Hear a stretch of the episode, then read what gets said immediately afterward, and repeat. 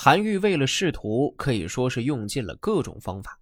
他不仅给宰相写过信，还给一位曾经跟他有过几面之缘，但根本不熟的升迁了的朋友写信。唐德宗贞元十九年，关中地区大旱，年成欠收，民间饥馑。韩愈上书奏请减免徭税赋役，因此得罪了权贵，由监察御史贬为阳山县令。陈启事却在这年得到了升迁。此年，皇家准备举行祭祀大典，陈启事奏请祭祀必尊太祖，而且祖宗灵位的排序以及参加祭祀人员的排列都要分出尊卑长幼的先后次序，必须讲究礼仪。他因此得到皇帝的赞赏，自考公员外郎、迁给事中，可谓宦海扬帆，春风得意。而韩愈却因爱民而被贬，极为苦闷，茫然若失。但他对仕途仍充满了幻想，希望有人能够举荐重返朝廷做官。所以，他对这位备受皇帝欣赏的新迁给事中陈经还抱有很大的希望。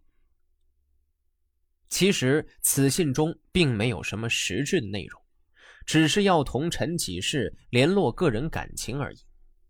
陈给事名经，字庆父，德宗贞元十九年由考功员外郎晋升为给事中。给事官名即给事中。唐代的给事中乃中央机构门下省的重要官员，仅次于门下省的长官侍中、副长官侍郎，掌管博政政令的得失。本文为韩愈写给陈经的一封信。信中描述了与陈经旧时曾有过交往和后来疏远的原因，婉言表述了对陈给事的不满，同时也表示一律消除，希望陈经重新了解自己，恢复友谊。信中处处自贬自责，表现了韩愈诚惶诚恐的心态，同时在字里行间又微微透露出其不甘低眉俯首的慷慨情态。韩愈再拜。我有幸结识阁下已经有很多年了，开始也曾蒙您赞赏过一两句。由于贫贱，为了谋生而东奔西走，不能早晚经常来拜见您。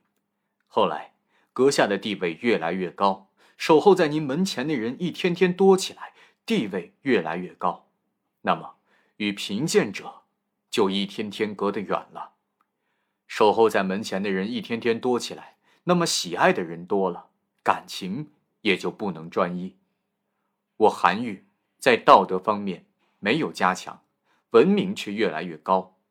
道德方面没有加强，那么贤人就不会赏识我；文明越来越高，那么跟我同路上进的便会嫉妒我，开始因为不能经常见面而疏远。加上我后来对你的感情不能专一的私底下的怨气，你又带着不再赏识我的态度，加上听信妒忌我的那些人的谗言，这样阁下的门庭也就慢慢没有我的足迹了。去年春天，我也曾拜见过您一次，您面容和蔼可亲，好像面对新交的朋友，温语不断，好像很哀怜我的不得意。我告辞后回家十分高兴，把这些情况告诉了别人。后来我去东京洛阳接眷属，又不能早晚经常去拜见您。等我回来，也曾拜见过您一次，您表情冷漠，好像不体谅我的隐衷，沉默不语，好像不理会我的情意。我告辞回家，心里感到很不安，不敢再来拜见您了。现在我才醒悟，很感懊悔。我想。您表情冷漠，正是生气我不经常看望您；您沉默不语，正是用来表明您的心意。您对我生性迟钝的责怪，我是没有地方可逃避的了。我不敢马上就来觐见，于是特呈此信说说情由，并献上近来所作的《复制赋》。以下诗文十篇，编为一卷，卷轴上作有标记。送孟郊序一篇，写在生纸上，没有装饰，又都有涂抹，添字的地方，因为急于表明心迹并向您谢罪，等不及另外预写清楚了。希望阁下能理解我的心情，而原谅我的无礼也好。韩愈惶恐不已，再拜。年轻时候的韩愈中进士四年，却一直不得仕进，所以他给当时的宰相写信，想以文章打动宰相，以求取到宰相的引荐和提拔。后十九日附上宰相书，是韩愈写给宰相的第二封信。信中以动人之笔，比喻自己处境艰难，如同陷于水深火热之中，试图以此来打动丞相。文章紧扣事实着笔，将个人的思想写得振振有词、跌宕起伏。看起来韩愈的这些行为实在是有些功利，放到现代多半会被人诟病。但这正是韩愈与古往今来诸多文人的不同之处。文人大多清高，他们坚持自己的政治思想和人生理念，不同流合污，也不为了权势而卑躬屈膝。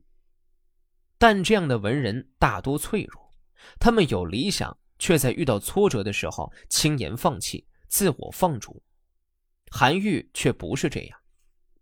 为了实现理想，他可以放下自己文人的种种骄傲，可以数次在大人物面前弯下脊梁，写下一些不那么有风骨的文章。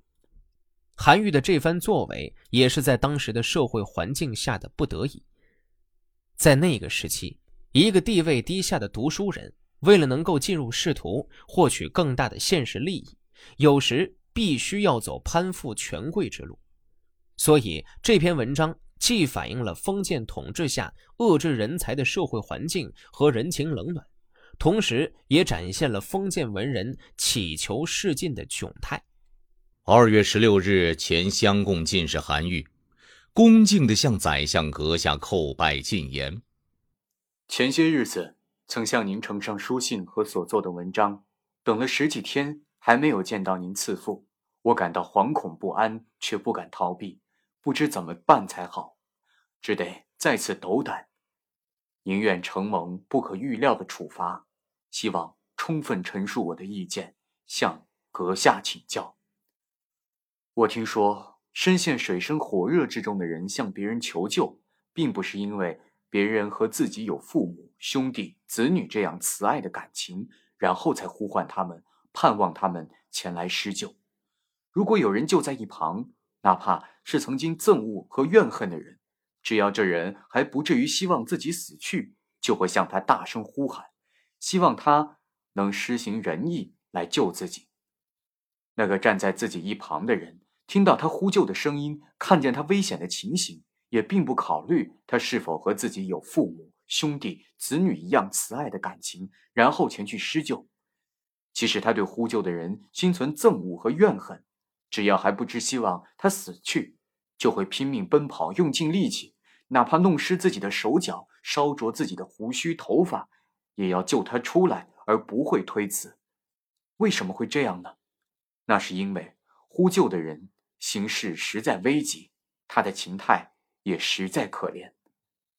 我奋发学习，勉力实践，已经好多年了。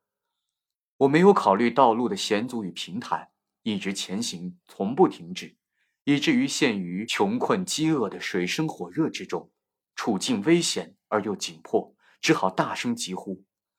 阁下大概也听到了，看到了。您是准备前来救我呢，还是安坐不动，不来救我呢？有人向您报告说，有人看到别人落水了，被困在火里了，本来有办法去救，却终于没有去救。阁下，您认为这是有仁爱之心的人吗？如若不然，像我这样的人，也是人人君子见了应该动心而给予同情的。有人对我说：“您的话对是对，宰相也是了解您的，可时机不允许，有什么办法呢？”我私下里认为他不会讲话，他的才能实在是不足以得到我们贤相的举荐罢了。如果说到时机，那本来就身处高位的人所给予的，并非是老天爷的作为。五六年前，宰相向朝廷举荐人才，尚且还有从平民百姓提拔起来的，和今天相比，时机有什么不同吗？况且，如今的节度使、观察使以及防御使、营田使等各种小吏，尚且还能自己选用判官。对没有做官的都一视同仁，何况是宰相，我们君主所尊敬的人，却说不可以吗？古时候禁用人才，有的从盗贼中选取，有的从仓库管理的中提拔。现在我这个无官无吏的布衣百姓，虽然地位卑贱，但还是足以和那些人相比的。